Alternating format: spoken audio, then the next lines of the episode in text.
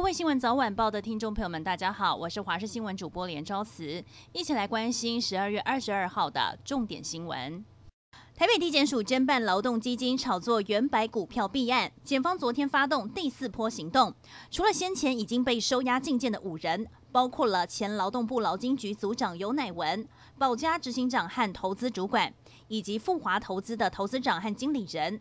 这次锁定疑似受尤乃文指使的统一投信资深副总、经理人，还有研究员，因为涉及了背信、证交法和贪污罪，又被发现删除了重要的讯息，恐怕有灭证和串证之余。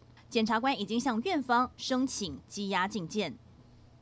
美国新冠病毒累计的确诊病例已经超过了一千八百万人。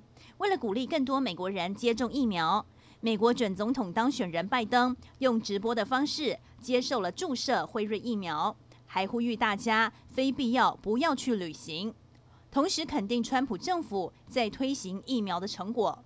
此外，继辉瑞之后，美国正在配送莫德纳疫苗到全美各地展开施打工作。已经为新冠病毒失去爸爸的纽约护理师，成为全美接种莫德纳疫苗的第一人。但一听到新冠病毒出现了变种，让许多人开始紧张，是不是又会有另外一波大规模的传染，甚至进入台湾？不过，国内专家说，目前台湾防疫守得好，而且看起来这个新的病毒致死率不高。但防疫政策需不需要修改，还需要再观察。至于这个病毒会不会让已经传染过的人再次感染，或是让疫苗失效呢？专家表示，疫苗还是有一定的保护力。而会不会二次感染，则是要看每个人的免疫力。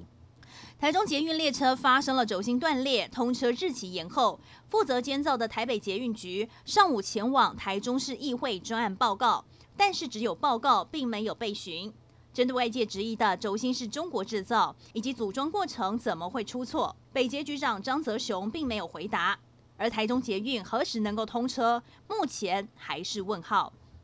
这个星期四，立法院将要表决攸关莱猪进口的九项行政命令以及相关修法。国民党团表态会全力阻挡。礼拜三将会举办最后的晚餐晚会，当天也会号召民众来立院表达诉求。而行政院长苏贞昌昨天举办便当会，和民进党立委讨论之后，盼能够一致性的投票。美国在台协会 AIT 则在脸书上发文重申食安无虞，期盼对于来猪议题不要进行泛政治化的争论。开车碰到远景盘查，最好还是乖乖配合。台中一名三十六岁的红姓驾驶开车抽烟，被远景拦查，要求停车酒测，驾驶担心酒测值超标，拒检还加速逃逸。逃了一公里，还是被抓，酒测值零点一一。因为躲避盘查，还逆向高速逃逸，涉及了危险驾驶，最高可以开罚一万五千元。